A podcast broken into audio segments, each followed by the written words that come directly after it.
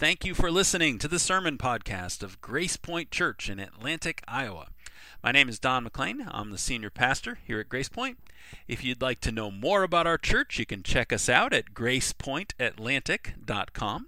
And in the meantime, grab your Bible and check out this week's sermon. Philippians 1. Verses 1 through 11. Philippians 1. Paul and Timothy, servants of Christ Jesus, to all the saints in Christ Jesus who are at Philippi with the overseers and deacons. Grace to you and peace from our God and Father, the Lord Jesus Christ. I thank my God in all my remembrance of you, always in every prayer of mine for you, all making my prayer with joy because of your partnership in the gospel from the first day until now and I am sure of this that he who began a good work in you will bring it to completion at the day of Jesus Christ. It is right for me to feel this way about you all, because I told you in my heart, for you are all partakers with me of grace, both in my imprisonment and the de- defense and confirmation of the gospel. For God is my witness how I yearn for you with all the affection of Christ Jesus.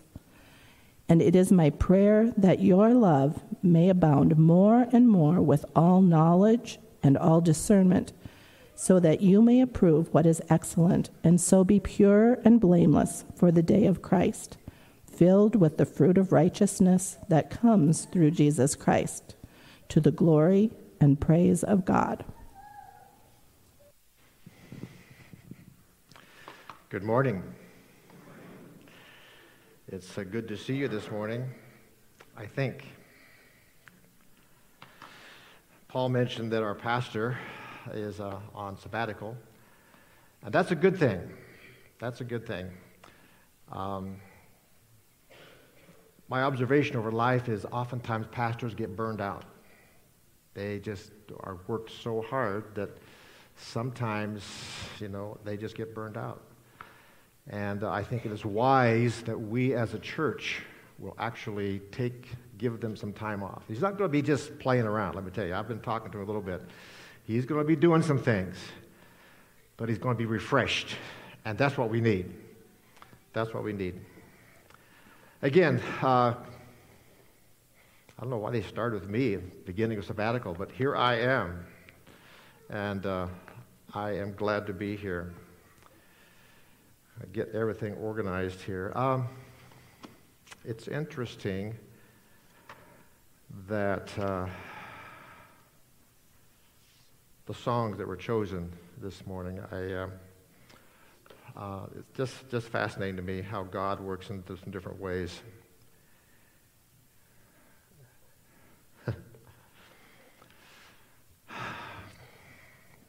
Take a deep breath, smile. You can smile back, that's okay. That's good. As I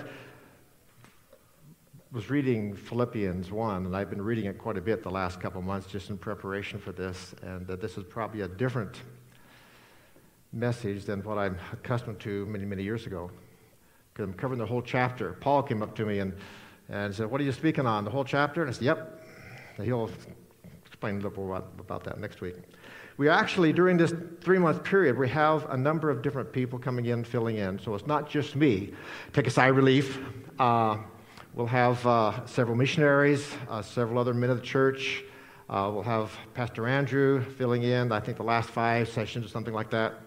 Um, we have been refreshed a couple of weeks ago with the Life Action Summit. I've been refreshed. I trust that those who are here have been refreshed also. That's good. We need to have refreshment rebuilt. And uh, uh, this is a time for our pastor also to get refreshed. I think it was good for him to be at the summit also.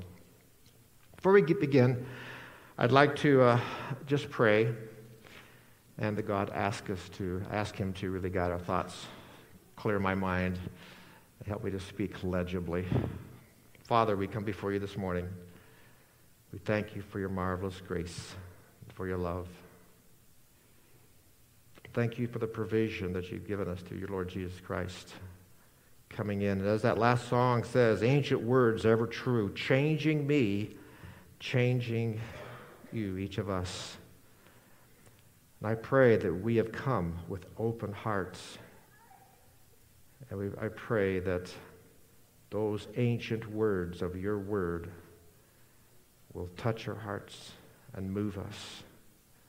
Move us to a sense of your presence, move us to a sense of commitment, move us to a sense of obedience, that you might be lifted up and adored. Again, thank you, Father, for all that you do for us. Help me to speak clearly. Help me to get out of the way. And my prayer is like Paul's prayer is that, that we would glorify him. We glorify you, magnify you. In Jesus' name, amen. I do know that uh, for four of the messages will be from Philippians. And um, so just, you know, maybe you'd like to, along with the, the Bible reading that uh, Andrew is encouraging us to do, which I think is great, squeeze in a few more minutes to, to read some Philippians. I'll be this week, then you have a couple of weeks off from us men. And uh, then I think Paul will have coming in, then we have a, a, couple of things coming up. But as we think about that, and uh, Philippians in chapter 1, uh, a little bit of background about Philippi and the church that Paul is writing to at Philippi. Philippi is located on a mountain pass on the Egnatian Way between actually Asia Minor and Macedonia. It's actually kind of a pass over a mountain range. Um, it's a lead city of Macedonia, and it is actually a Roman colony, which puts it in a position of prominence being a Roman co- uh, colony. Paul's first visit to Philippi uh, was in the second missionary journey and it was about 52 AD. Um, it was customary, as you have read Paul's writings, that when he would go someplace, especially when you look at Acts, um, he would, when he first entered a city, he'd go to the synagogue, to the Jew first, then to the Greek. And when he got to Philippi, apparently there was no synagogue there. So it must have been early or thought that. There were some Jewish people there. And the reason we can assume that is because where did he go that first Sabbath day? He went to the river. And apparently, it was just a, a common practice if, if the, uh, the Jewish people that migrated to wherever, if there was no synagogue, they would meet by a riverside. So that first that first Sabbath day in Philippi, he goes to the river. And uh, it's in actually uh, Acts chapter 16. It's really a whole, whole count. He goes to the river, and there's, there's Lydia, a seller of purple, a business lady, uh, a lady with some sway in, in Philippi. Um, it's interesting that that's where their worship service was, and that's where he went. And she responded to the gospel message. She responded, and her whole family joined her in that case. As we continue on in that very, very uh, account in, in Acts 16, uh, the next person that comes to prominence is a slave girl. We don't even know her name. And she has the uh, gift of divination. And her owners were using her to make profit and uh, she began following Paul around, saying, Hey, you know Jesus, and causing a stir. And eventually, Paul got upset with her, and well, upset what was going on, and cast out that demon. I think that slave girl came to Christ. That slave girl came to Christ. The next person that really comes on the scene there in Philippi, because of the slave girl's uh, loss of revenue through to her owners, they got upset and they arrested Paul. They drug him to the council and they threw him in prison. Actually, Paul and Silas, both of them. And uh, so there's Paul and Silas in prison. Are they moping, griping, complaining? They're singing praises, they're worshiping. They're worshiping in a situation that I don't know that I'd be worshiping in. And the consequence that night, if you read the account in Acts 16, a, a uh, big earthquake takes place, and, and uh, the doors fly open, and the Roman guard is devastated. He, he, his life is on the line. If those prisoners get free, his life will be taken. That's how serious being a guard was. And uh, so, really, to avoid that, he was about ready to kill himself. And Paul, wait, wait, wait, wait. And he shares the gospel. I'm sure he heard them singing back there. He, he probably knew that something strange was going on. And uh, this Philippian jailer took Paul and Silas to their, his home, trusted Christ. His family trusted Christ. It's interesting, three different distinct individuals are really on display right here. And it reminds me of, of uh, the passage in, in Galatians. God is no respecter of persons.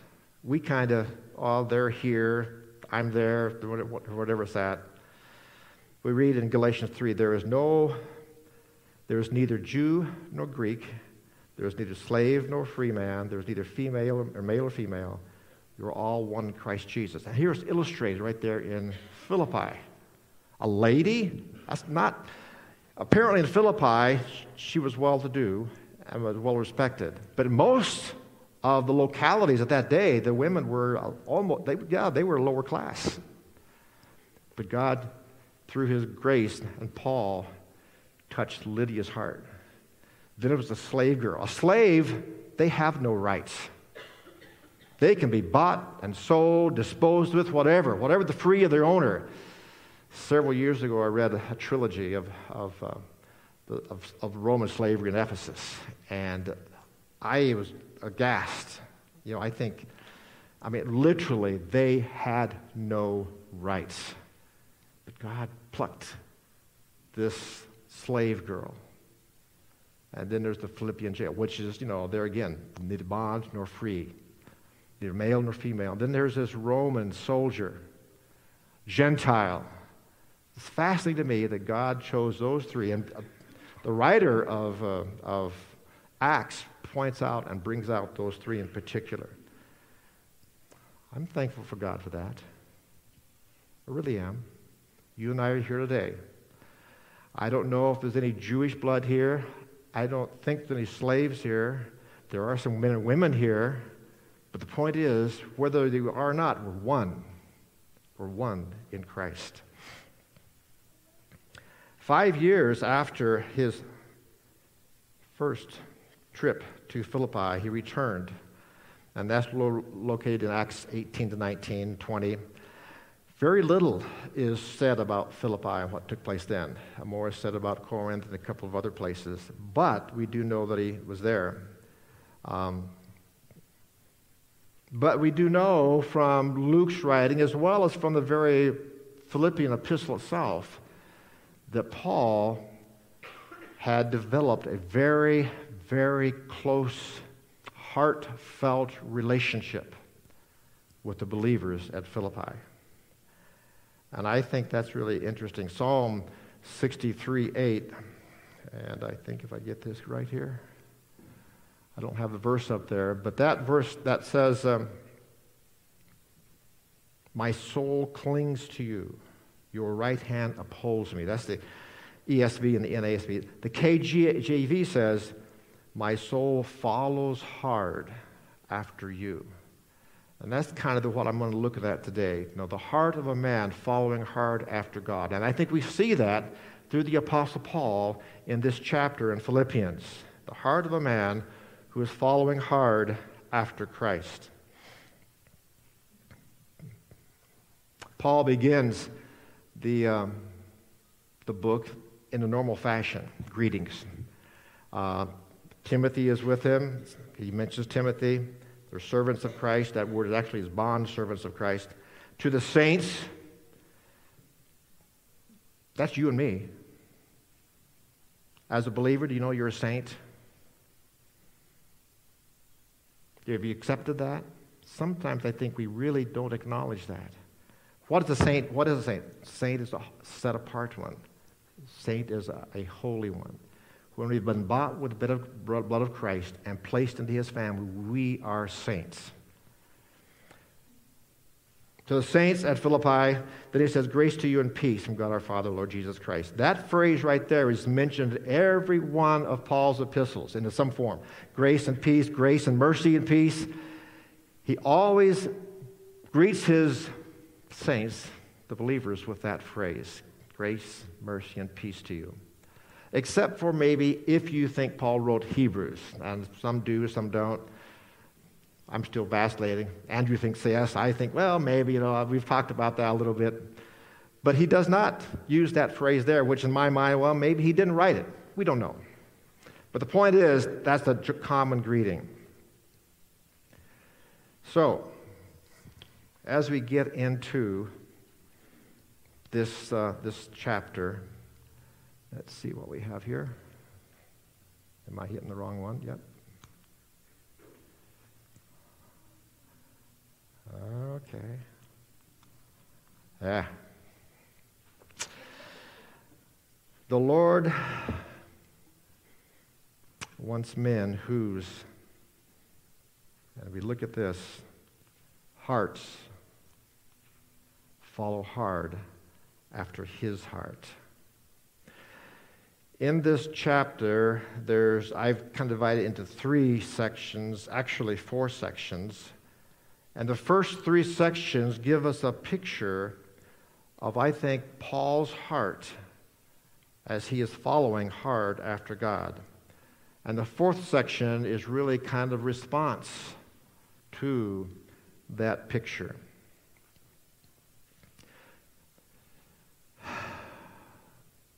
The Lord wants men and women whose hearts follow hard after God. So let's take a look at the apostle's heart. I'm not getting this exactly right. There it is. After doing it, thank you. Um, and I get that, that word, the aspect of the word heart from verse 7. If you look down at verse 7 of chapter 1, it says, Paul says, Because I hold you in my heart. Um, you know, what, what does that look like? Uh, I, I think of um, many, many, many years ago before I married my wife. In fact, it was pretty early in our um,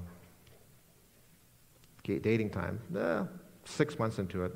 I remember the first time I told her that I loved her. It's a, it, was, it was at Elk Point, Nebraska. We were traveling with her uncle and aunt up to Sioux, Sioux Falls for something car went down, and so they were, they were fixing the car. We were across the street in a building that was being remodeled, and uh, we were sitting in the old window frame, and we were talking, and I looked at her, and I told her I loved her. I remember that. I keep that memory close to my heart. I keep her close to my heart. That's something we keep close. She didn't return that comment. It was sometimes later, but that's okay. She did eventually come back come around, you know. But what's interesting in the last, the last few months, even a couple, three years, with our next month, 52 years of marriage, you know, the ups and the downs and the sideways and this, you know, everything is involved in life and relationships and marriage. We have grown to love each other more and more and more. She is close to my heart. I think of when, when, when uh, Mary, the mother of Jesus, was announced that she would bear the Christ child. And there's little things that goes along, the next series of stories. And, and lo and behold, she says she pondered these things in her heart. I think that's Mary. She was remembering. She was thinking about the things she kept close to her heart. I can't imagine what she felt when she saw her son, the Son of God, hanging on the cross she was pondering those things in her heart. Um, any mother, even if you're holding it, especially a mother, they holding that newborn babe, boy, don't they hold him close. They hold him close to their hearts. I think that's what Paul is saying here. He's saying, I'm holding close to your heart. So as we look at this, the heart of Paul in relationship to following after God, I think that's what we want to do. What does that heart look like? So, Paul's heart for the believer in, Philadelphia, in, in uh, Philippi. So we look at that in the first few verses, and um, we see that. It's interesting, Paul didn't steal my thunder, but that first verse 3, I thank God upon every remembrance of you, and I think it was very fitting what he said. We remember those who passed before us, remember those who really paid for the price of our freedom here in the United States. Pray for those who, uh, uh, in this case, we're thankful for those upon every remembrance. But he says, I always pray, and every prayer of mine, I am making prayer for you. He's talking about the people in, in Philippi, the believers in Philippi. I pray for you. Um, when you hold someone close to your heart, you not only think about them, as believers, we pray for them. Um, he prays for them as he thinks about them. He prays for them in verse 4 because they are in partnership with him. Uh, sometimes we realize that, I think we don't realize that, you know, in, as believers, we're in partnership. Think of, we've had recently, and, and Paul mentioned the ABF. The next few weeks will be, you know, talking about cultural things, different missionaries, and so on. I think next week uh, John Lee is going to be with us. Um, do you pray for our missionaries? We have several missionaries from our church, young people that are, that are out serving. Anna's going to be leaving here in a few weeks. Another one going. Maybe less than a few weeks. But Paul says when they're close to your heart, you pray for them. We're in partnership with them. We're in partnership with those missionaries. We're in partnership with Anna and David and or Phil and and and uh, I think of Parker and um, and Hannah and a number of others. We as a church are in partnership with them. And Paul says, "You as Philippi, I'm praying for you because you're part of the partnership. Partnership in the gospel, of the message of the gospel." And furthermore, he says, I pray for your future. Yeah, I'm sure it may be the eternal future, but I think it's even closer than that. I love that verse in verse 6. Um, we can be assured that God has begun a good work and you will complete it. That's a promise. Sometimes I, I think, boy, he's got a long ways to go with me, and he does. And sometimes we just think, you know, how can we ever get to the place where God wants me to be? How do I get to the place where my heart is following hard after God? Part of the aspect is praying for each other, being partnership with each other. I think of also that aspect of partnership. You know, our pastor is on sabbatical. Are we praying for him? Will we pray for him or just out of sight, out of mind? I hope not. We need to be praying for him these the next two or three months. But we also need to realize that we're in partnership with him. We are. Because our mission is to take the gospel, which we'll see in a little bit, to those who need it. So, Paul keeps them close to his heart. And then you look at verse 8. Um, which I think is interesting.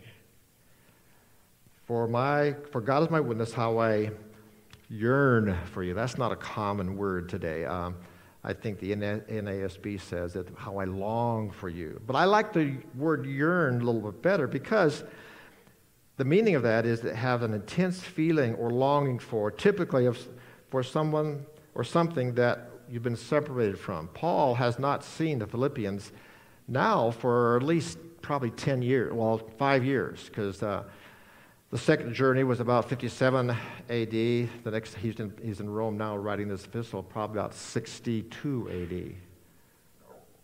He has a longing for them, he yearns for them with the affection of Christ. His prayer for them is that they would love that the love would abound, verse 9. Um,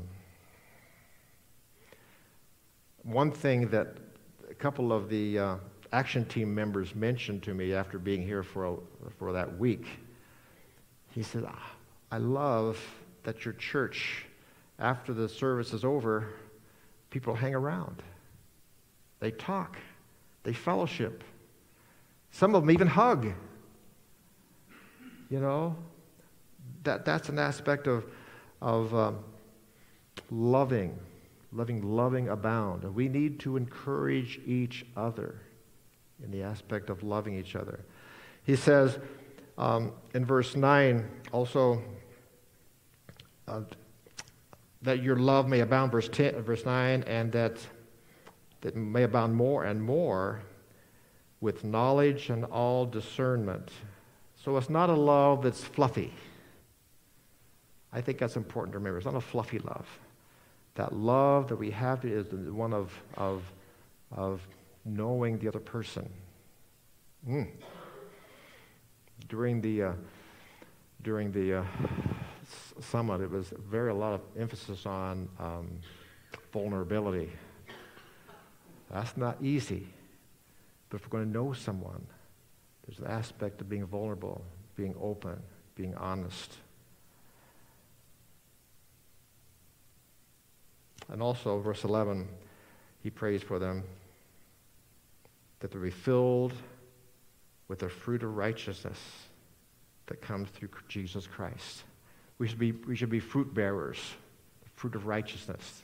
When others see us, what do, we, what do they see? Do they see the righteousness of Christ?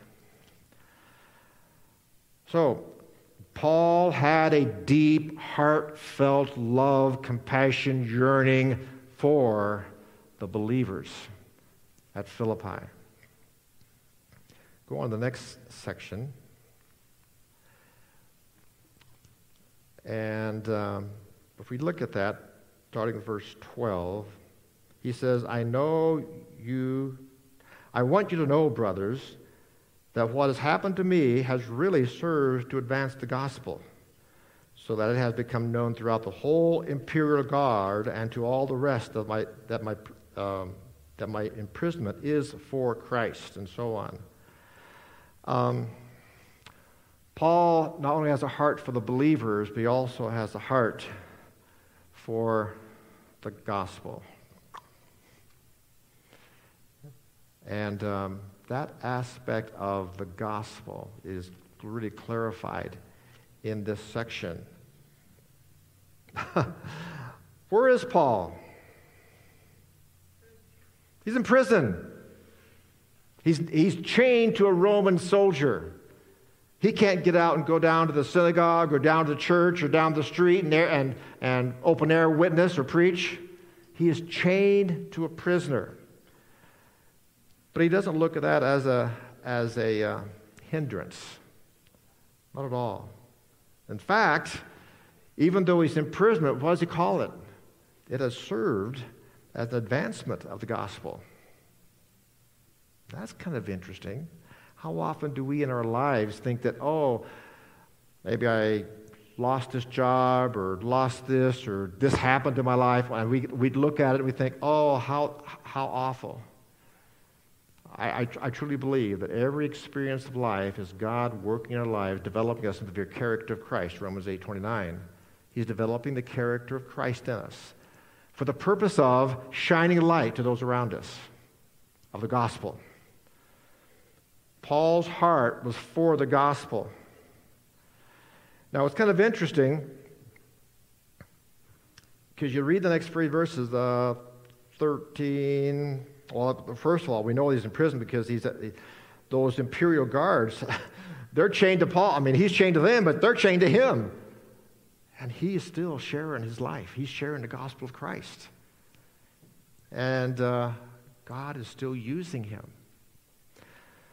Verse 14, and most of the brothers, having, more, having become confident in the, in the Lord by my imprisonment, are much more bold to speak the word. So there's another aspect of of even under the circumstances, they are emboldened to preach the word, to share the gospel. Paul's heart is for the gospel. So, regardless of the circumstances for this imprisonment, the gospel is being advanced, and others are being emboldened to share the gospel. I keep on touching this, I'm not used to it.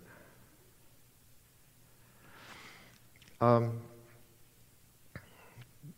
then, what's interesting, the next phrase in that whole aspect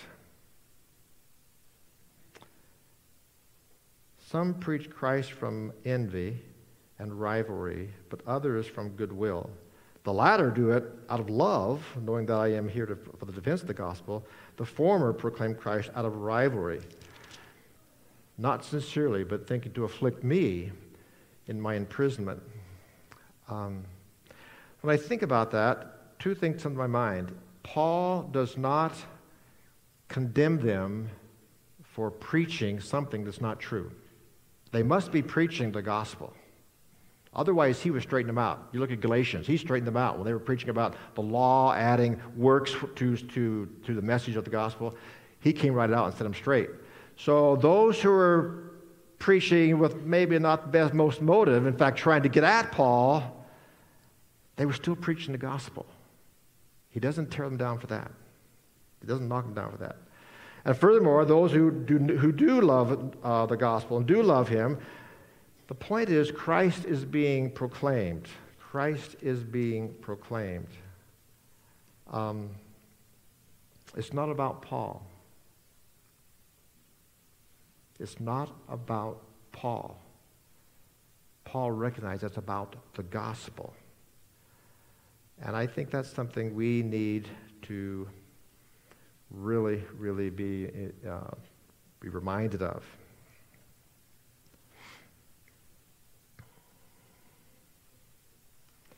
Christ is preached, regardless of the circumstances, regardless of those of who preaches it, as long as it's the gospel, and regardless of the motive. Christ is preached. Christ's message goes out. So, the next, Paul has a deep heart for the Philippians, has a heart that follows after God. A heart that follows after God follows after the heart of the people that he serves and the, and the fellow believers. Paul's heart is, is really for the gospel. The gospel is not about him, it's about Christ. And next, in uh, verses 19, We'll pick up there. He says, I'll rejoice. I don't care about what, what, who's doing it. I'm going to rejoice. For I know that through your prayers, now this is interesting. Before, Paul is praying for the Philippians. Now he's acknowledging they are praying for him. And I think that's where it behooves us to realize our part in the whole partnership that we have with God. We have a partnership. For I know that through your prayers and the help of the Spirit of Christ Jesus, this will turn out for the, my deliverance. As is my eager expectation and hope that I will not be at all ashamed, but with full courage, now as was always with Christ, be, Christ be honored in my body. And I think the point is there Paul's heart for Christ. I need to get attention to my person back there because this is not working. There we go. Paul's heart for Christ. Now, this is really interesting to me.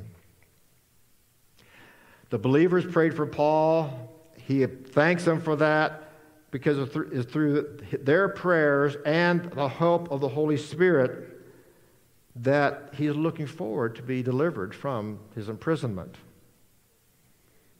I want to come see you. Remember way back earlier? I have you in my heart. I yearn for you. I want to be with you. He's not yet, but he's praying, and he know the Philippians are praying that he will one day get there. But in between, in, in, the, in between time says, with full courage, now as always, Christ may be honored in my body, whether it be by life and death. I think this is interesting because Paul says, For me to live is Christ, and to die is gain.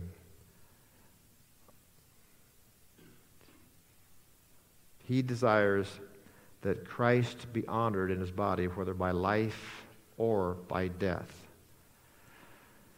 He goes on to say, you know, if I stay here, it's good for you because I can continue to encourage and build up and strengthen you. But if I go, it's better for me. He longs for that. I think my dear wife and I, I suppose part of its age, maybe part of its aches or whatever, but you know, we long more and more for that time when we don't have to suffer. We'll talk about that a little bit later. A time when we are going to be with our Savior. Christ says, or Paul says, they're praying that he, the Christ, be honored in his body, whether by life or death. It's not about Paul, it's about glory in Christ. So the heart of a man that follows after God is a heart for the believers of encouraging, building up, longing for. Um, I would mention how sometimes we linger after church. That's good. I long to get here. I enjoy meeting with you, talking with you, building relationships with you. I hope you do the same with the rest of us. Paul has a heart for the gospel. Jeannie and I, as, uh, as Gideons, um, we have the privilege of giving little testaments out. So when we travel, it might be to a um, hotel, motel, uh, maybe it might be someone at the front desk, it might be someone cleaning the rooms, uh, oftentimes the filling stations, whenever we meet people, as God lays in our heart, we share the gospel to give, have given them a, a New Testament, showing the helps in the front and the plan of salvation in the back. I know I'm talking to Dan over here. He's on the road. He's ready to retire, but God won't let him retire because he has the opportunity of talking to people. That's sharing the gospel. We all need to be saying, okay, how can God utilize me in sharing the gospel in the realm of, of circumference that I'm in? Sharing the gospel. Paul, heart, a heart that follows after God is a, is a heart that is all about Christ, not about me. How often I tend to make it about me. yeah. So we come to that last portion, and I think this is where uh, I'd get kind of uh, kind of personal. Let me read verse 27. Only let your manner of life be worthy of the gospel of Christ so that whether I come and see you or I am absent, I may hear of you that you are standing firm in one spirit and one mind, striving side by side. That aspect of manner of life is really our walk of life. It's how we live. I, I remember, in fact, if I remember correctly, I had written down in my notes that um, during the uh, Life Action Conference that Ryan was used this phrase, it tweaked it in a couple places what I believe will determine how I behave. Years ago, I was talking to someone that was about this subject, and she came right out, and we didn't use that phrase, but she said, I don't think, I don't, I don't believe that. I don't think that's right. I don't think I, I agree with that. But if you think about it, if you truly believe, not just a head knowledge, a heart knowledge, if you, are you committed to Christ? That belief will change your behavior. I think it's in John it says, by your fruit you will know them. And that's where we're going to see that. What I believe will determine how I behave. So Paul says, let your walk, let your manner of life, let your talk, let how you live Maybe it's with your neighbor. Maybe it's with a work, someone you work with. Maybe it's some a business partner, a business that you do business with. Maybe it's another student.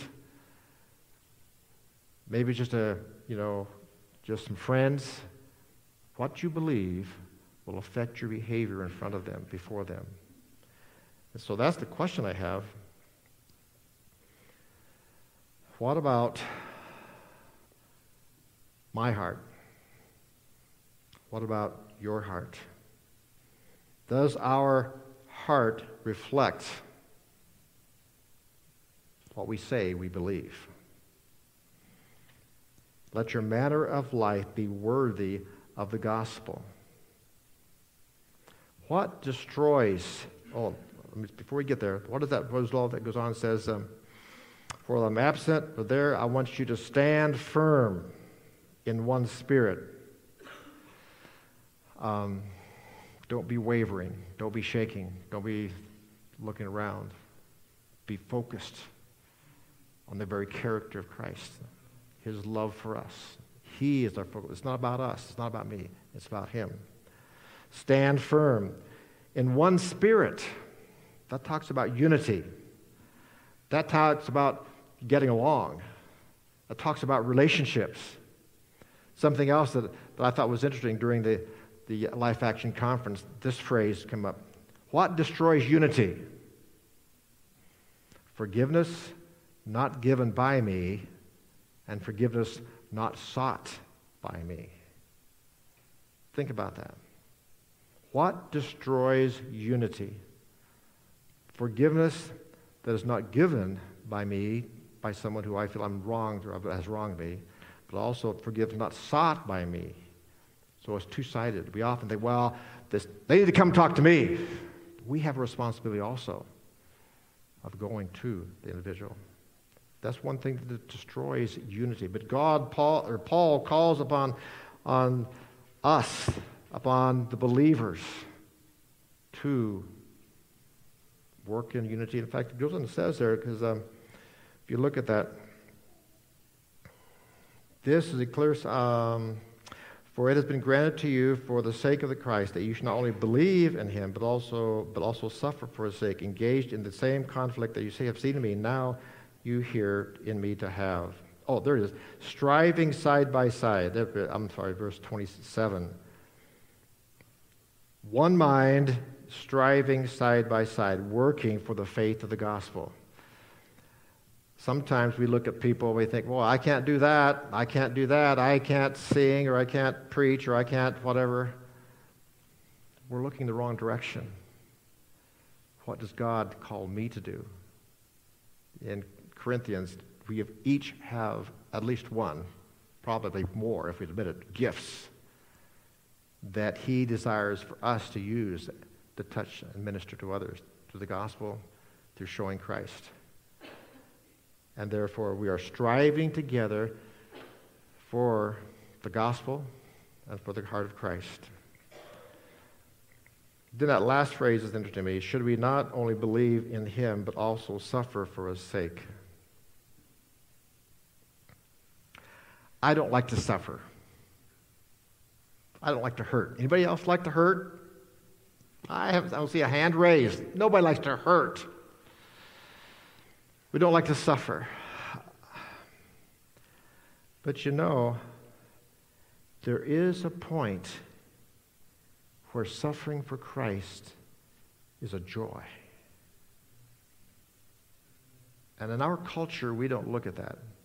I think it's uh, later on in Philippians, it says, uh, that I may know him and the power of his resurrection and the fellowship of his suffering, being conformed to his death. I, I, um,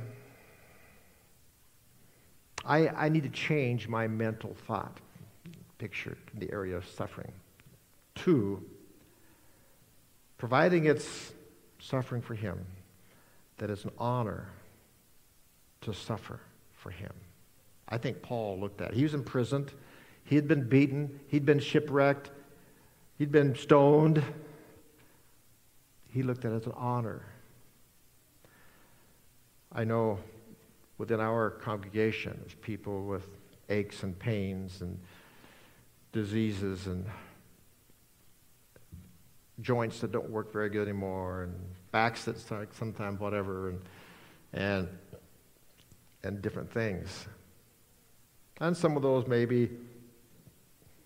be caused naturally, but there are also the aspect of even in those things, you know, how, if God is a sovereign God and He engineers my life to a way of, of what all takes place, that I can trust Him, that even in the situations that I hurt, may it be for the honor of Christ. I think that's a person whose heart follows after God. That even when I hurt, loss of a loved one, loss of whatever it is, and I, am I'm, I'm asking God to, know, I don't want to go out and just look for something to suffer about. But there's an aspect of God, whatever happens in my life, I want to suffer for the, the cause of Christ. So, in conclusion,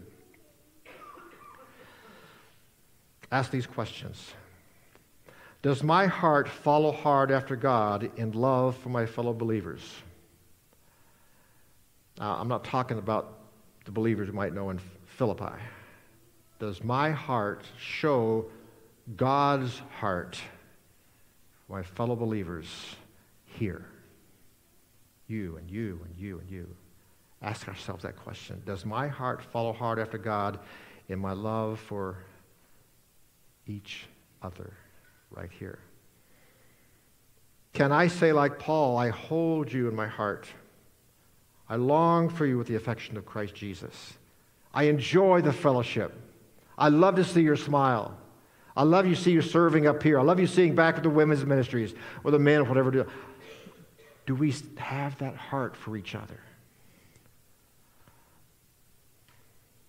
Does my life reflect the passion of Paul for sharing the gospel? I don't think mine does at this point. But I pray that he will continually embolden me, encourage me as opportunities that He raises into my, my path. I can boldly share the gospel. Is my life here more precious to me than Christ?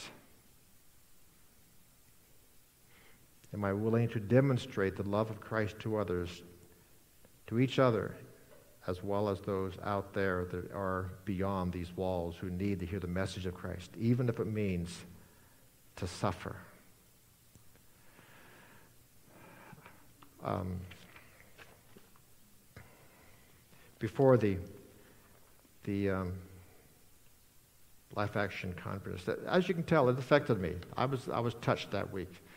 If, if you know, uh, I think many that were here also felt that. Um, we need to be seeking the heart of God. We need to be what does God's heart look like?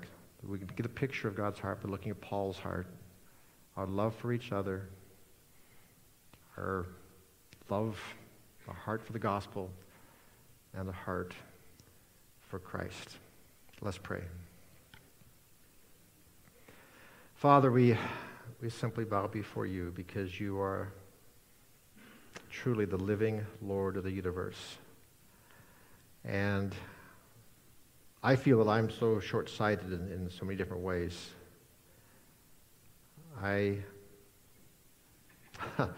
I, I, remember the, the Wednesday evening service at Life Actions, the summit.